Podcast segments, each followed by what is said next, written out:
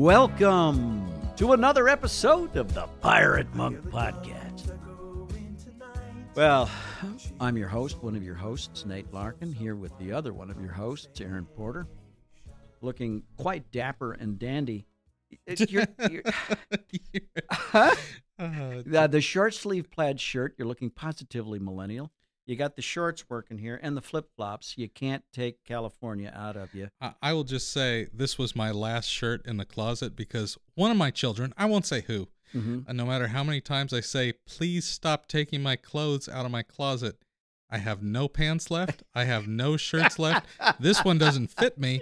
It like like billows out at the buttons when I sit down. It's about two sizes too small. Yeah. hmm Uh, yeah. It is a slim fit, and you are no longer a slim. And yet I had nothing else to wear except uh, which the the two children in the other room right now thought that was the funniest thing when we were in the car. Yeah. was- they commented actually my son said, "That's a nice shirt, dad." I said, "Very uncomfortable, son, but I had nothing else in my closet." And they both thought it was funny because they thought of their other sibling. Yeah, yeah.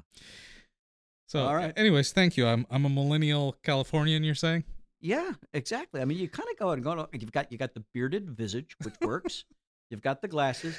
That you know. Uh, Ah, now now the hat. It's a bit of a Scottish. You're like you're like you're getting ready for the retreat in Scotland. Oh, can I tell you right now? I was going to bring it. Okay. I got my passport. Okay. Good. I I- I was afraid you were going to say kilt. Good. Passport. I, I was sure it wasn't going to come in time, and I uh, at the end of this week I was going to have to call and start Uh-huh. going like, "Where is it? And how do we rush it?" Yeah. And it came. All right. So, you know, up till now I was just being, you know, quietly optimistic, but Mhm. deep down inside thinking, I'm not going to get my passport in time. so it's happening. Uh, Now I'm only going for the weekend. I've got, I'm going to hustle back, but you and a few of the other guys are hanging in Edinburgh, uh, and uh, we have rented a uh, restored brewery for you guys to stay in. Well, I mean, it's restored into rooms. We're not like each of us gets a keg that has been. No, no, no, no. But I can just imagine Yeah. that that that the ambiance of the place is going to remain. it's true, and I love that. Uh, one of the guys that's going to be staying is one of the original Pastor Pirate monks. When I first put that together in Yeah, California, yeah, it's going to be so fun. fantastic, fantastic. And meanwhile, uh, plans continue to move apace for the big November retreat here in Tennessee. So uh, yeah, it's a big, it's an exciting season for Samson. Yeah, I'm so glad to be here for it. Yeah, yeah, yeah. You're closer. Well, this this used to be kind of like the New Jerusalem, you know, the center of the swirling vortex. You had to come to Franklin to see it happen. But amazingly, now with the virtual meetings, I really feel like there are so many different circles of activity. And also in local meetings, there are places where Samson is making great inroads. And uh, that's another thing that you and I have got to do. And uh, Tom Mocha, we got to go out and do a little more uh, travel these days Oh, meet it'll be fun. Yeah. yeah, to meet pirate monks in other parts of the country. Come on, both of our work is completely. Yeah, we can do it from anywhere. Right. There's no reason. Right. We can't I've do got it. a laptop, I'm good. Exactly. Yeah. As long as I have. Never, I just filtered four things. Never mind. Nobody wants inside that part of my mind. No, we are recording uh, on the Monday after Labor Day. Uh, no, No. after Mother's Day. Yeah, next week's Labor Day. Now you're confusing me. How was Mother's Day? Mother's Day was fantastic. It was really nice. Uh, I we did not uh, go out to eat. I think that's one of the most stressful things you can do on Mother's Day is to fight the crowds. It's the busiest restaurant day of the year. Oh, I know. I remember working as a waiter in a restaurant in L.A. Uh-huh. and man, Mother's Day. That was St. Patrick's Day if you're working in a bar. Mother's Day if you're working in a nice family restaurant. And I was in a Mimi's Cafe in Torrance, California. yeah. and it was awesome. Oh, the tips. Well, I took my morning walk through Franklin as I'm wont to do. Uh, uh, on that Monday, on that Sunday morning, I was alone, and it's amazing. Before the restaurants had opened, lines had formed, long lines, people waiting to, to you know, to get in on Mother's Day. But uh, I had a lot of smug satisfaction. Planned a great menu, and I had Oh, done. what did you what I did you had done do? the shop. No, no, it was like a brunch. It was yeah, a, it was a brunch. It was a okay. brunch and a big spread of make your own appetizers. So I had done all the prep work that you could make your own appetizers. Is this just you and Allie, or did you have No, no, no, no. Kristen over? Uh, uh, Kristen came, and Sam and Dave and the boys. Okay. We, we we used Zoom to connect with our other son and his family in Florida. We had a wonderful time. Nice. Very And- cool. What what did you guys? well, do I I will just say this was the first Mother's Day ever that I didn't have to work all day. and you didn't have to preach that. Oh God, awful! Oh, God no, no, save no, me, I- Mother's Day sermon. I stopped doing special a long time ago. Uh-huh. If you ask anybody who was at either church, uh-huh. Aaron doesn't do blank well. Aaron Yeah. doesn't do special well. Oh, okay. So screw Christmas. I did not spend December doing Christmas messages. I was the Grinch of non-denominational churches. in the few years that I was pastoring, about a couple years in, I I, I had a, a, a flash of inspiration, and I invited my wife to speak on Mother's Day. Oh, just and wow. Yeah, and uh, so, and her most memorable line was, uh, "If if she had been Mary on the night of the Nativity, there would have been room at the inn." uh, but I, I mean, let's see. Samuel is 19. Uh-huh. This has been 19 Mother's Days, Uh-huh. and uh, some women who listen to this will understand this. Some guys will understand this. Some folks just care about the day. hmm I don't care about the day. Right. Like if it's my birthday, but it's an inconvenient day of the week, Sure. and they're like, "Hey, next Tuesday, can we be nice to you?" I'm like, yeah, be nice to me any particular day within like a three week sphere. Call it my birthday. I could care less. Yeah. My wife cares about the day, Right. and I have encountered this with lots of couples in Mhm. coaching. So it was really hard where we would try to say, look, the Saturday before Mother's Day will be ours because I'll be working from like 5:30 a.m. to 1 I'll come home tired. I won't be much help. So why Yeah. don't we give you a whole day? So this was literally the first time since we have had kids because I started being a pastor like Yeah, three years yeah. before. So Jenny got the day. She did. I'm now not going to say certain things. There were good parts to the day. there were good parts to the day. That's the most telling statement right there. Uh, no, there wa- were good parts to the day. no, it was she did exactly what she wanted to do. Okay, So fantastic. and kids made breakfast and we had picnic lunches and hikes and it was good and there was it was yeah so there you go mother's day happy mother's day moms who are out there sneaking listening to this men's program you sneakers and keep listening. We we love knowing you're out there. Hey, let's take a break. When we come back, I got something I want to read to you that came in the mail. awesome. Love it. The sack will be back when we come hmm. rack. Oh, Yeah, I don't there's man. nothing. Back was already used. There was nowhere to go. Yeah, you got to up your alliteration game, man. You just dang it. Okay.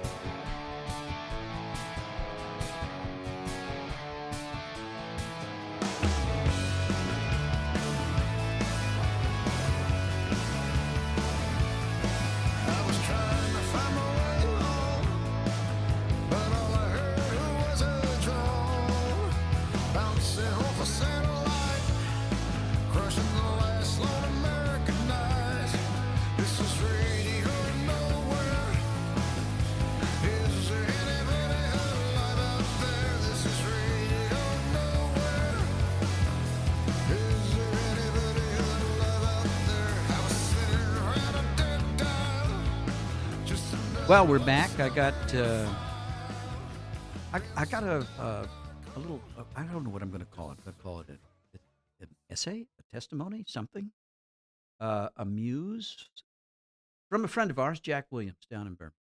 All right. Very vulnerable, and I so I I read it, was touched by it, got back to him and said, "How would you feel about uh, me reading this on the podcast?" And he said, "By all means, brother, go ahead." Uh, so Jack titled this little piece "Gaming God." Hmm. We've all heard the testimonies. I wanted this so badly. This might be a job to get into a certain school, a relationship, or an object of some sort.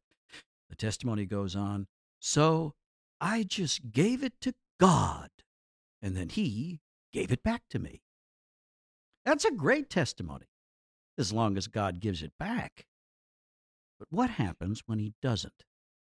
How's that for a testimony? I wanted this so badly, and I gave it to God, and He took it. That doesn't have quite the same oomph as the first testimony. We don't have to fight our way to the front of the line to give things to God with no expectation of return. Recently, I went through a loss, actually, a series of losses. They seemed to mount one on top of the other, and they seemed to compound my dismay and my confusion. As the losses mounted, I found myself looking and holding on to the things that remained until they didn't. Truthfully, I handled the earlier losses better than I would have ever expected, but the final loss was a real blow. It was the loss of a relationship. Like most of the other losses, this one was unexpected, but it hit me harder than all the others seemed to, even if, even if they were combined. I just wasn't prepared for the wave of emotion and despair that followed. Had I made the relationship an idol? Had I sinned and was God trying to get my attention? Was it spiritual discipline? Was God testing my heart to show me what I loved most? Was God saving me from some tragic mistake? I had more questions than I had answers, many more. I struggled to shake the despair and hopelessness that followed. I prayed, I wept, I mourned and lamented. Relief was slow in coming. Some days were better than others, but none of them were very good. Honestly, I was tired of the dark cloud that seemed to be permanently parked over my head. I had this certainty that there was a way out of this mess, that misunderstandings could turn into a deeper, better understanding. On bad days, I felt like nothing in life would ever go right. On good days, I thought everything would work out perfectly. I, of course, defined perfectly as things going the way I wanted them to. Then came Holy Week. I attended my church's Maundy, Thursday, and Good Friday services. Somewhere during the course of the week, I found myself meditating on Jesus' prayer in the garden, particularly when he asked the Father if the cup of death could pass him by. I was struck by the words in Hebrews 12 that Jesus endured the cross and that he despised the shame of the cross the realization that sometimes things even happened to Jesus that he, as a full human, would have preferred not to experience.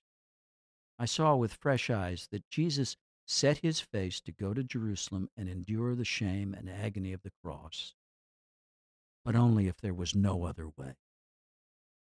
It was with that backdrop that his next word, his next words, not my will, but yours be done, brought new life to my heart.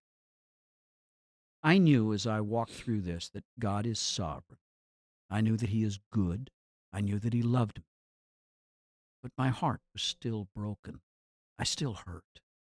But then those words, not my will, but yours be done, caught my attention. That became my prayer. It needed to. I was convinced I couldn't change things anyway. Some days and in some situations, I really struggle to know my own heart. I remember as a kid doing things I thought would please my parents, not because I loved them and desired to please them, but because I wanted the rewards that I thought were tied to that obedience. As I remember, I rem- as, uh, as a parent, I remember chuckling at my kids as they would try and bargain and manipulate me to get what they wanted. It was if it was as if they thought if they could get me to a certain place of comfort or a certain level of pleasure in them, I would grant their wishes. Just as I did as a child, they practiced this form of manipulation, and like me, they got better at it. Sometimes it even worked for me, and sometimes it worked for them. Then the thought came Am I trying to manipulate God? Am I giving this to God in hopes that He will see I only want what He wants and then He'll give it back to me? I didn't know the answer to that question. All I could do was pray that prayer and continue to believe in God's sovereignty, His goodness, and in His love for me. What happened next? I keep praying the prayer. I keep believing He's sovereign, good, and loving. Keep moving toward it. If I was correct in placing my trust in God's sovereignty, goodness, and love, and I was, then I don't have to know what comes next. I can walk into an uncertain future with those facts about God sustaining until I see the goodness of God in the land of the living. Thanks for sending that in, Jack.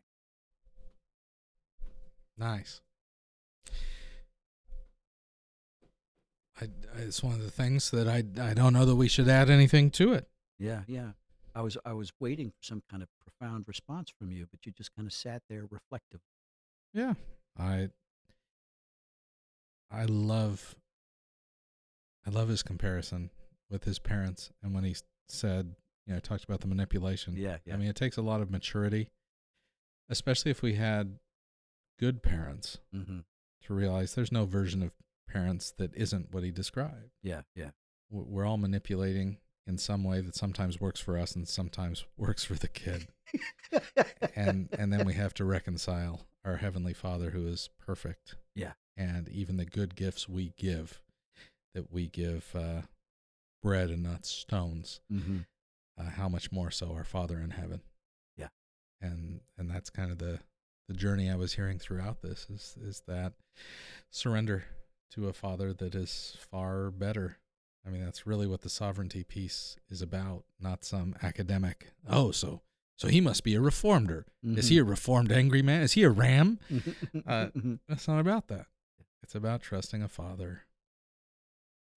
And that's why uh, you know I love that we end every Samson meeting, at least every traditional Samson meeting, the same way that the typical twelve step, with that prayer that he taught us to pray, with those crucial opening words, "Our Father." Yeah, Yeah, and and I I will say the order of operation to me is huge. Like I I am all for the holiness of God, Mm-hmm. but the order in the prayer is my daddy who's in heaven, your name is so holy. Yeah. And when it starts with your name is so holy, but you're my dad, Yeah, then you have a terrifying trembling child yeah, versus a child who climbs up in his daddy's lap and realizes he's the king of the universe. Yeah. And that is a different thing altogether. Wow. Wow. Wow. Well, Aaron, we have a, a great guest on tap. I uh, can't wait for our listeners to meet her. Uh, stay with us. You're going to want to hear Kathy uh, Reynolds. We're going to pull out the pint glasses and pour right in. okay. We'll be right back here on the Pirate Monk Podcast. Halala, halala halala, halala we. Oh,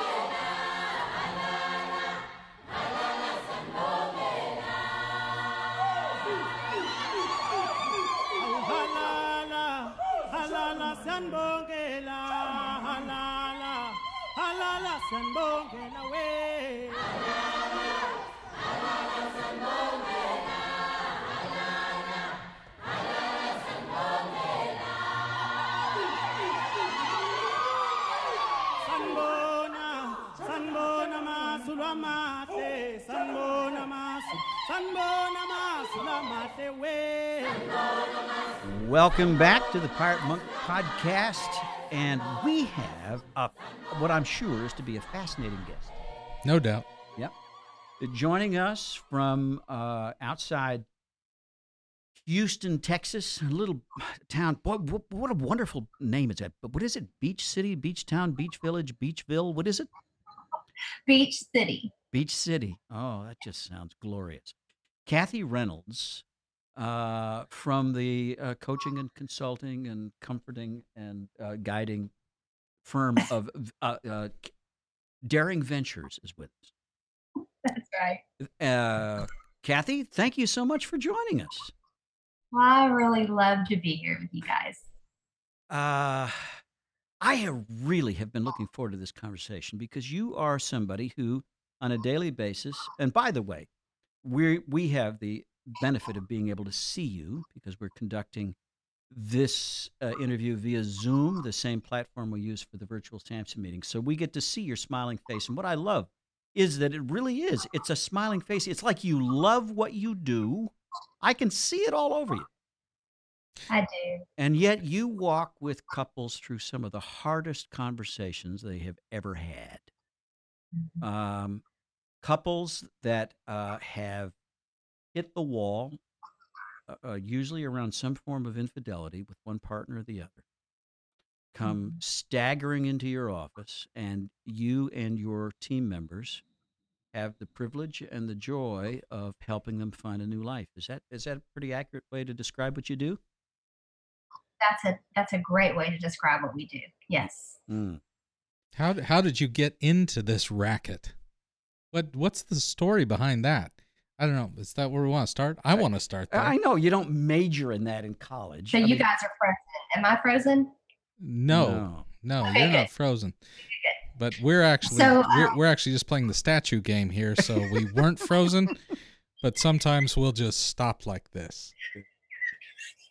Uh, Throw me off. Did you hear? Did you hear Aaron's question? He wants to know how in the How world did- you got into this racket. So, um, ooh, that's a good story. Um, this was the career that found me. Um, it wasn't what I set out to do. Um, I was a stay at home mom, and I had been a stay at home mom for 17 years. Um, then I had discovery of my own. Mm-hmm. So I found out that my husband um, had been unfaithful and, in fact, was um, struggling with sexual addiction. Um, we went through, I, I mean, obviously, I was pretty traumatized at, at the reality of that. I there were no signs. I had no no idea. Mhm. I knew there were problems in our marriage. I knew in my gut something was wrong, but never ever would I have imagined that that would be my story Mm. and as none of us are.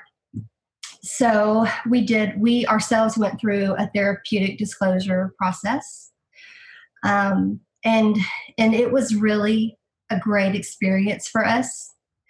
Um, he, of course, as all um, addicts um, do, they have this belief that if their partner really knew them, they would not love them, they would not accept them, they would leave them. And so um, we were very, very connected and close after that experience. Um, as, as odd as it sounds, it was actually validating for me to Mm. know that there was something going on beneath the surface that made everything else in our, our life together make sense. Um, so the the problem that we had was that we didn't have good follow up support. Um, I was, like I said, extremely traumatized and kind of morphed into a person I didn't recognize. Mm-hmm. And he had absolutely no way of knowing how to help me cope with that. Um, we went to another intensive with another therapist out of state, um, just trying to get some help for just learning how to cope with all of this and try to heal our, our marriage. And at the end of that five day intensive, he um, asked me, he said, Okay, so what's your plan B, Kathy? And I said, My, my what? I don't, I don't have a plan B. I'm a mom. I'm a wife. That's my that's my plan B. And he said, Well, you know, you've been waiting for him to come riding in on his white horse for a long time, and he hadn't shown up yet. And he might, but what are you going to do to take care of yourself if he doesn't? Hadn't gone to college. I've been a mom since I was 19 years old. Um, and I just, that's the first time that I was really faced with that reality. Um, and I, I said, I, don't, I, just, I don't know. I don't know what I'm going to do. And, and he introduced me to the idea of coaching, coaching other women. Mm. So um, came back to Texas after that Five months later, we separated. Um, we ended up getting a divorce. Getting a divorce. I went, got my coaching certification. Went through um, training with um, an organization. I'm sure you've probably heard of APSATS. Sure. Great Trained under organization. Sure. Wonderful. Trained under um, Barb Steffens. And, um, you know, I always held hope that my husband would choose recovery. Um, he didn't. He kind of walked away from recovery. So I, you know, walked this tightrope of moving forward, taking care of myself, healing myself, Mm. and and holding out hope that he would do the right thing and always hoped and prayed honestly for reconciliation and um, as it turns out two and a half years into our divorce we did reconcile Mm. um, we got remarried we've been remarried for two and a half years same amount of time we were divorced yeah Wonderful. so, you know, and he's doing great recovery. He's an incredible husband. Um, just, you know, hadn't hit his bottom, hit his bottom, and and it's been nothing but uh, moving forward since. So, in addition to what I do here professionally, my husband and I also have ministry through our church, where we also um, work with couples and um, walk alongside of them on this journey. We're very fortunate that we have um, support from our pastor and our church So, staff. so this is obviously a really just very thumbnail sketch, but what happened? You've got the disclosure, you've mm-hmm. got the let's try to work through this. How long did that happen before the separation? Nine months. Okay, so 9 months and then who decided we need to separate? I did actually. So what what was the thing that that you said, okay, I, I I'm going on this journey and it's not mm-hmm. working. I need to step away. I'm not saying I'm going to divorce. We're just separating. Yeah. What, what was it that made you think that was the right answer? Well, you know, um, a part of um, learning how to heal from infidelity relationally involved boundaries, obviously. Mhm. you know, my boundaries were that, you know, he be in um, therapy with someone trained in sexual addiction. Because, you know, if you don't get to the bottom of what caused it, how do you know you're not going to go back? How do I know you're not going to blow my life up again? Um, to be in support, because, you know, I'm a big believer that you have to have community. Um, so neither of those things were happening. Um, so he wasn't, he, he didn't obviously know how to help me heal. And the turning point for me, uh, even aside from those, is I didn't like who I was becoming. And I got to the place to where I realized if I'm going to heal and he's not going to be a part of it, I'm going to have to do it outside of this relationship because I just turned into somebody I didn't know. I was angry. Uh, and I was never an angry person before, just completely unregulated with my emotions, um, triggered very easily. Uh, So it was just unhealthy for us and for our children because we also have two boys. Yeah. Um, so and it and it really was. Um, hopefully, you know, let's get some space between us because you know somebody's going to die and it's not going to be me Mhm. if things keep going like this. Um, and the thing is, is when I asked him to um, to leave the home, he left with the clothes on his back, went and got an apartment, went and furnished it. So the reality of it is, he was just waiting. He was just waiting for me to pull the plug and give him that out because the shame was just too much. He just couldn't tolerate it. Right. So were you hoping at that point, okay, we're going to separate. He's going to see how much he wants to be a part of this and come back, and then all of a sudden move towards mm-hmm. divorce, or did you know, okay, the, I, I'm tired of being this this probation officer in the house saying check in at these times, and I'm always angry. I- I'm I'm done. Well, I didn't ask him to leave in hopes that he would, you know, see the light and come back because I knew that wasn't going to happen. It didn't work that way, and I, I understood that. Um, I was hoping that just the distance between us, just calming things down a little bit, um, maybe damage control would be a better word, not to cause further harm. Um, to give us some space to heal, to try to regroup and figure out what can we do. Because I know there's not one size fits all, and I was willing to work with him um, to find what what's going to work for his recovery. But I had to feel safe, and he didn't create any safety for me. And so the only way I could have that was him outside of the home, and it was instant. I mean, instantly I felt like this relief when he wasn't there. Um, at the same time, intense grief and sadness. Um, so, what actually caused the divorce was um, a few months after um, I asked him to move out, our son was actually getting married. And um, part of my husband's issues involved controlling with money. So he he he literally cut me off financially and that was that was my bottom line. And it's interesting because my bottom line really had nothing to do with sexual behaviors. My bottom line was if he no longer supports me financially and our family financially I, you know i live in texas. We don't have uh, legal separation. The only way i could protect myself was to file for divorce. Mm. and we tried numerous times after that to reconcile but um, he just wasn't ready he wasn't ready So then, fast forward to that time. You've been divorced for two and a half years. Mhm. Uh, have you been in contact the whole time? It was like a slow movement towards because I I love these stories and and they aren't as uncommon Yeah. as people maybe think. Um, but what you were talking the whole time, or there was actually a no, we're divorced. We're probably never gonna get back together, and then you know your twin daughters trick you by switching spaces and yeah.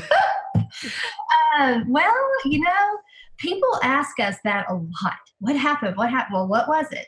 You know, and a lot of people say, well, did he get into good recovery and then, you know, come and, you know, win you back? It was absolutely nothing like that. You know, for me, I felt like it was a Hosea story. Mhm. I felt like God just called me to not let go, not to give up hope, keep extending it, keep hoping he's ready, but be willing to you you have to take care of yourself. I still had to move forward. Extend this olive branch, keep moving forward. So it was lots and lots of uh, rejection. Um, he was just angry and bitter. But you know, I think going back to the whole disclosure process, that was the most authentic I had ever seen him the closest I'd ever felt to him. So I felt like in the those short time, I really saw his authentic self, um, and I knew. I mean, God did a lot of work with me through our divorce because if I if I believe what I say I believe, I have to believe he's really a good man.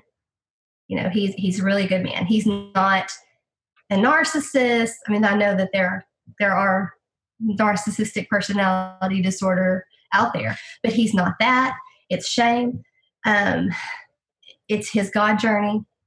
So what what really led to the reconciliation for us was um, just a conversation. I had actually met somebody, and you know I had never even entertained the thought of dating throughout this entire process.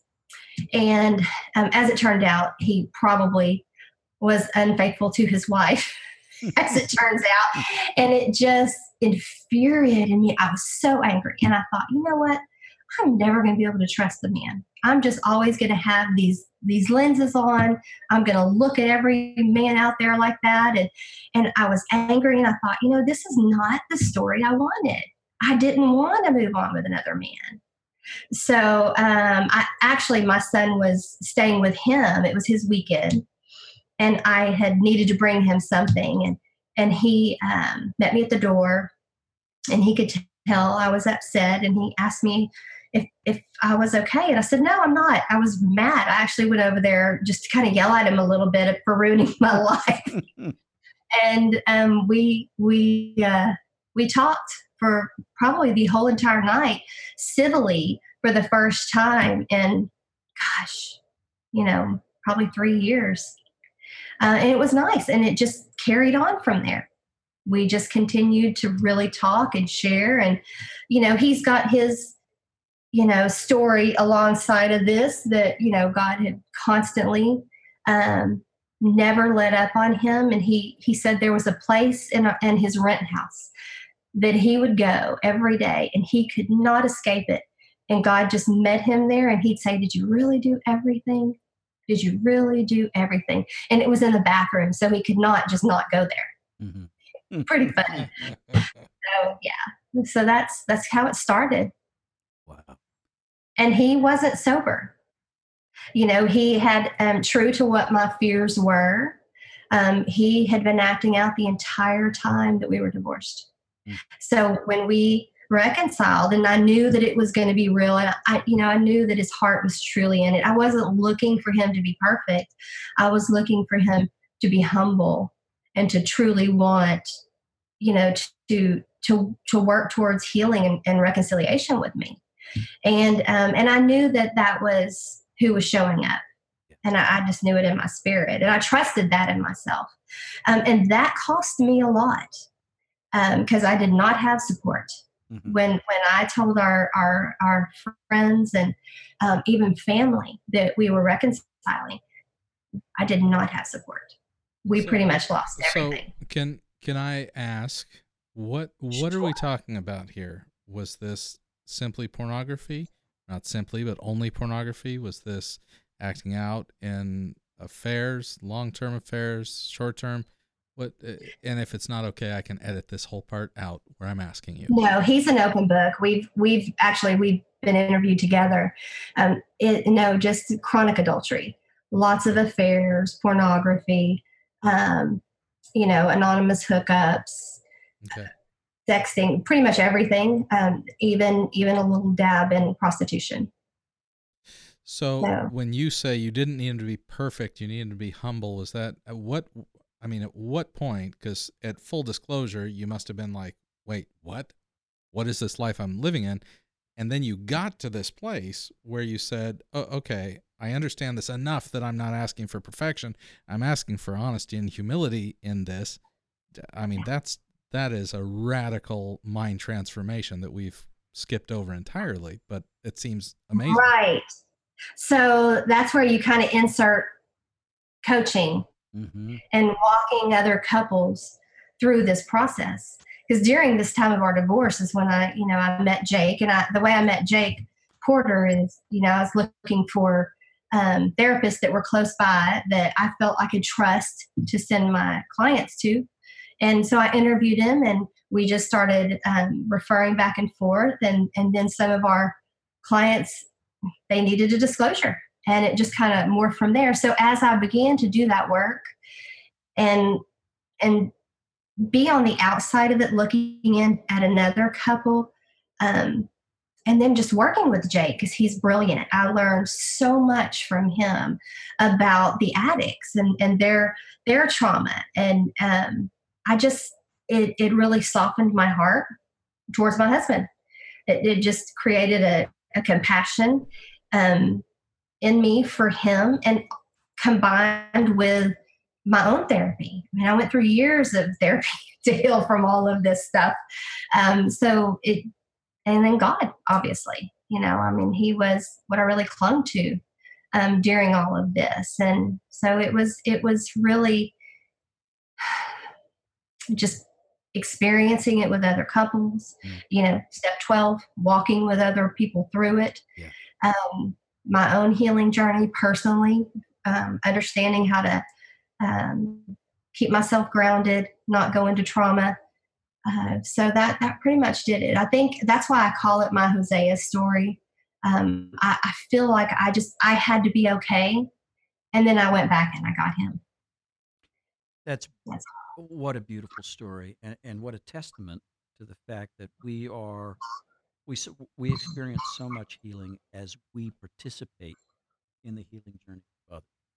Absolutely. So uh, these days, uh, Catherine, you get to um, you get to be in the middle of very difficult sacred conversations, talking about the most uh, intimate details of people's lives, the disclosure of some of the most shameful things that people have ever disclosed. Uh, you have to, or you get to, help them create a safe space. You're an empathetic presence and an empathetic witness and a bit of a guide down these terrifying corridors of disclosure.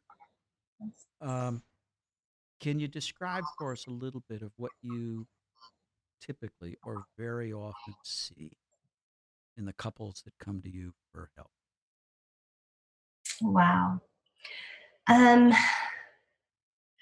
so I see a lot of shame Mhm.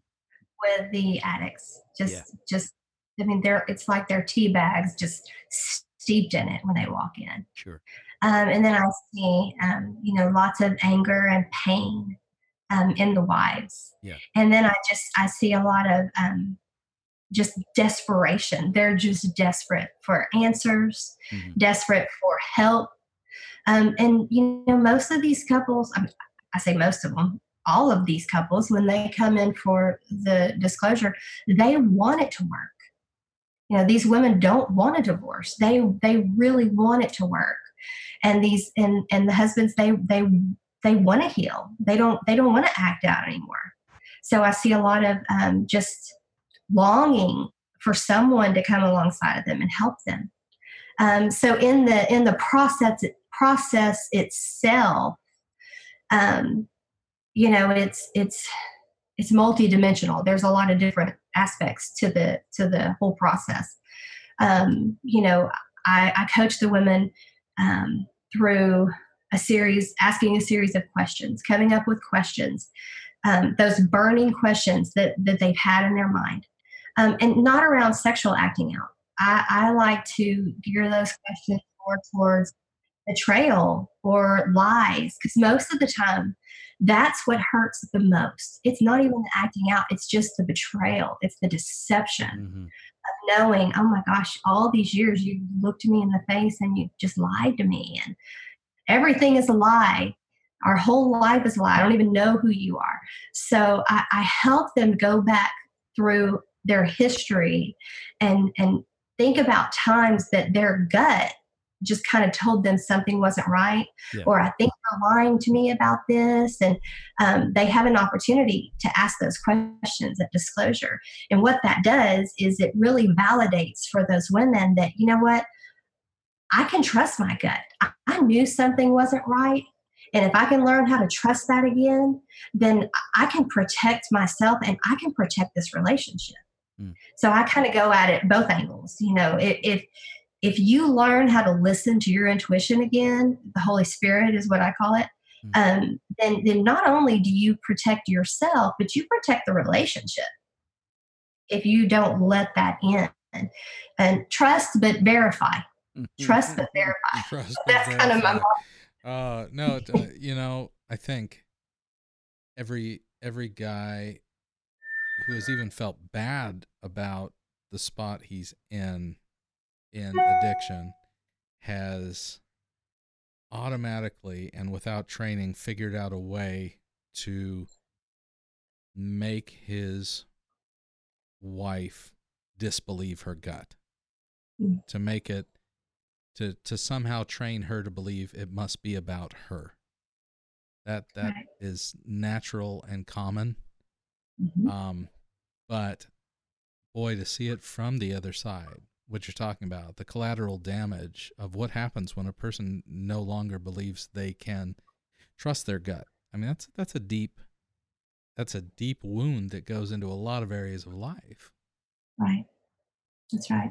And that's a lot of the work I do. I mean, the, the term for that is gaslighting. hmm So I do a lot of coaching around and, and educating around gaslighting and what is it. And, um, you know, one of the things I discourage is don't go to Google and look up gaslighting because then you're just going to be even more pissed off at your husband if you do that because it villainizes them. And, and, and I, I really, um, you know, I, I, I really truly respect these men and I, and I understand that it's, it's self-preservation. They don't want to hurt they, they're not even aware that that's really what they're doing they're just trying to survive Um, so I, I I use educating them about the um, the reasons behind the behavior um, to because I think it helps her heal, and it also helps you know cultivate um, her ability to eventually find compassion. It doesn't always happen right away,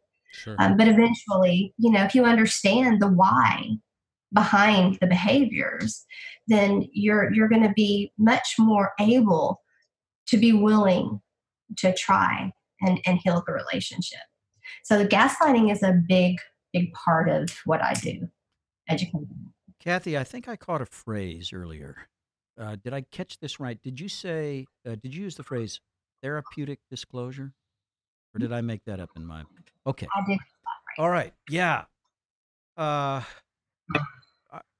I'm sure uh, Aaron is has the same experience I do. I, I mean, over the years, uh, I've known any number of guys who, uh, in a fit of, uh, I don't know, kind of a cocktail of shame and optimism, hope, or whatever, have uh, come home and recklessly disclosed to a spouse, just T-boned her without any warning, uh, vomited all over her uh, what he's done without anybody there, because he really wants to be an honest man and wants to clean up the relationship, and in the process has done so much damage and very often irreparably harmed the marriage, just blown it up.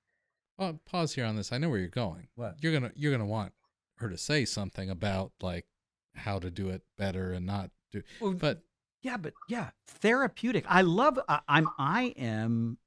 Uh, you're I'm against attract- T-boning. Huh? You're against T-boning. yes, no, I am. no I- T-boning. yeah. Oh, yeah. But but Unless it's a steak you're eating, of course. Yes, exactly. cooked properly.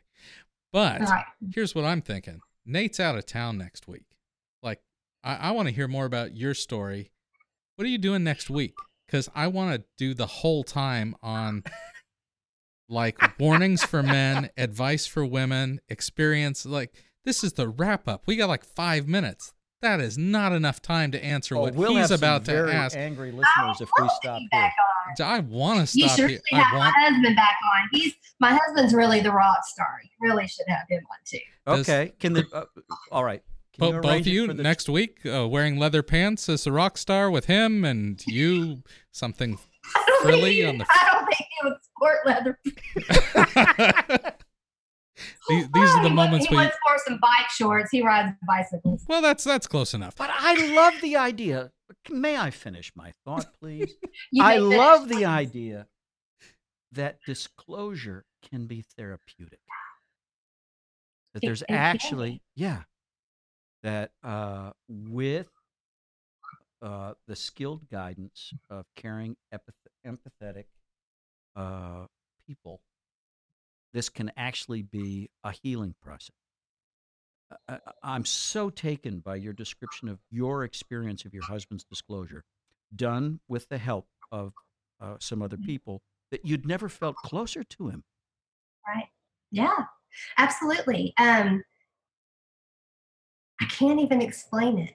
Mhm. And and I tell I tell my partners that you know you'll probably feel closer than you ever have, and I I, I want them to have permission to feel that Yeah. because oftentimes women have this idea that I can't let you get close to me because I'm supposed to be mad at you Right. and and I help them know you know what you you can choose to let it in and you can allow yourself to be present in the moment and be close to your husband there's no there's no harm in that. And then if he ticks you off tomorrow it's okay. You can pull back a little bit. Yeah. but let, let yourself experience the closeness. You don't have to have your guard up all the time. You can put it up when you need it but it's okay to to you know open the gate and, and just let it in but that's hard that's hard to do Yeah. and, and Well, if you don't have somebody giving you permission to do these things you don't you just don't know what to do Right, and it's hard to recognize, and, and it's for men or women in a situation where our desire as humans to punish the other person is actually eclipsing what is better for us. That to open that door and say, "This is a good moment," But screw them, they did this, and I'm gonna stick it to them a little bit longer. Well, that's that's just vengeance, and even though it feels like I have a right to that, uh, that's still not helpful. Not to you, you know. Even forget them, it's not helpful to you. So I love what you're saying because it's a it's a hard truth when we when we burn for vengeance in those moments, but we don't want to call it vengeance. It's righteous. It's righteous. They deserve it. So and, that's and, you know, and it's it's really more than vengeance most of the time. I think it gets to a point where it's vengeance, but early, early on, it is really traumatic and it's trauma. And part of that trauma is you're just, I mean, you're you're uh, as Jake calls it, our functional adult brain, our thinking brain. It just goes offline, and and somebody else takes over our monkey brain, and we're just like running from tigers and bears Yeah. and the threat the tiger and the bear is is our husband so if if i went into fight as a trauma response so i would go at him i would just yell at him and i was that just wasn't who i was so part of my work in helping the guys is you know who was your wife before this you know my husband slept i remember one night he slept in another bedroom with a chair up against the door and the next morning I said, Why, why'd you do that? Because I thought I was going to wake up and you were going to be slitting my throat. Mhm. so, and that's not who I was. I didn't want to hurt him. I didn't want to have vengeance, but I was just in trauma. yeah, but isn't that isn't that amazing how the thing that you described that can trigger that is the feeling of closeness and intimacy that all of a sudden that feels like it's opening up the doors to vulnerability and that's the most terrifying thing to be opened. Like please is the just let the walls yeah, let the walls be up. Uh, so what a what an awesome thing to even help people have permission to have those moments. That's that's huge. You know, we have a saying and it's choose connection. That's our saying at Daring Ventures is choose connection. Because that's what we were created for connection Wow. um, with God, ourselves, and with others, starting with our, our partner. You know, I feel like Allie and I fumbled our way to connection. Through, we didn't have, uh, you know, veteran, experienced people to help us. Right. Uh, and I just, uh, you know, I'm happy for where we are. And if we had to come the way we came to get to where we are, that's fine. Uh, but I'm wondering, could the trip have been a little shorter if we had been around Daring? Well, uh, this sounds like a great setup for the next show, Aaron. All right, so we're gonna make this happen. Either you and me, or you, me, and uh, Well, Bike Shorts Man. We'll make it happen. Okay. all right. Okay, so part two will be next week while Nate's in California. Uh, Celebrating our 41st wedding anniversary. That's why I'm Oh, really? Yeah, I'm taking. Congratulations. I just love your sweet wife. I follow her on Facebook. She's precious.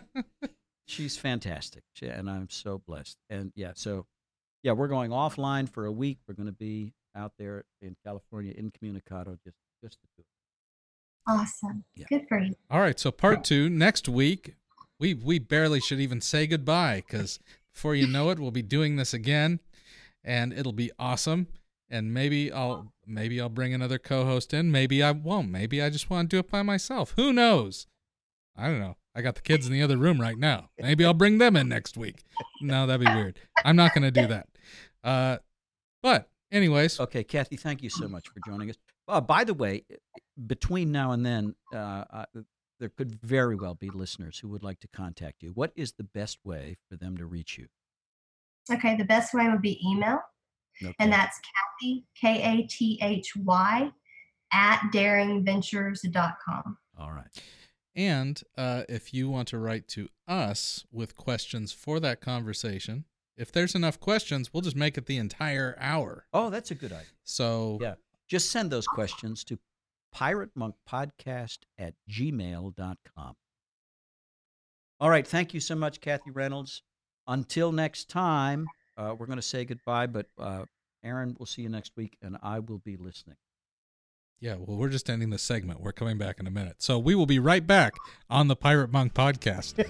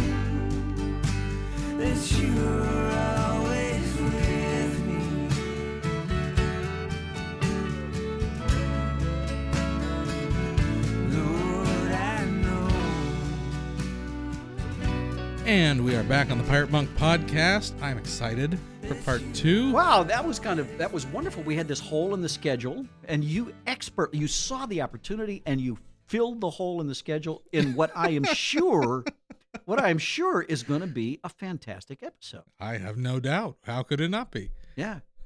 Uh, uh, Now I, I'm intrigued. You're toying with the idea of of replacing me next week with a with a co-host. Uh, Uh, yet do you have some candidates in mind? I was just going to walk around the street and be like, hey, you. Want to be famous?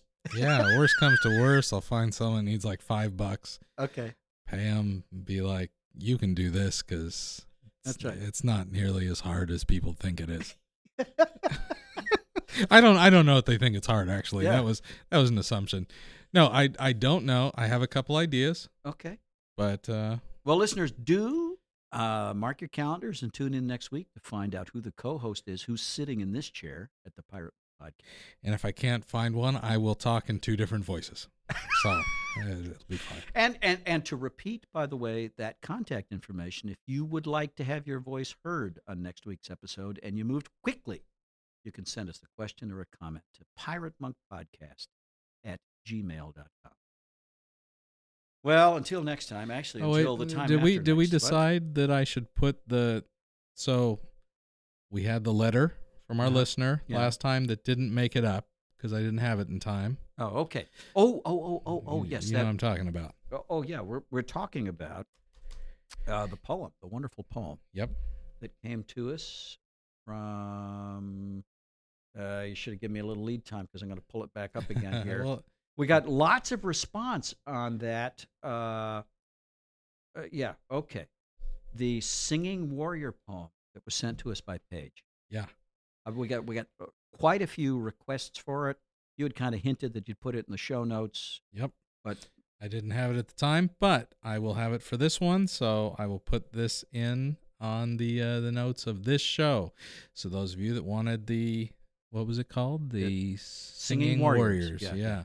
Singing Warriors. It will be on this show. okay. And those of you that listened to the last show, uh, if you haven't listened to this one, just know it's here and it'll be.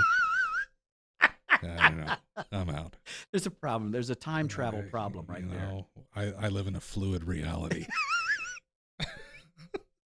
All right. Well, until another time, I'm Nate, I'm Aaron. and we are your pals on the Pirate Monk Podcast.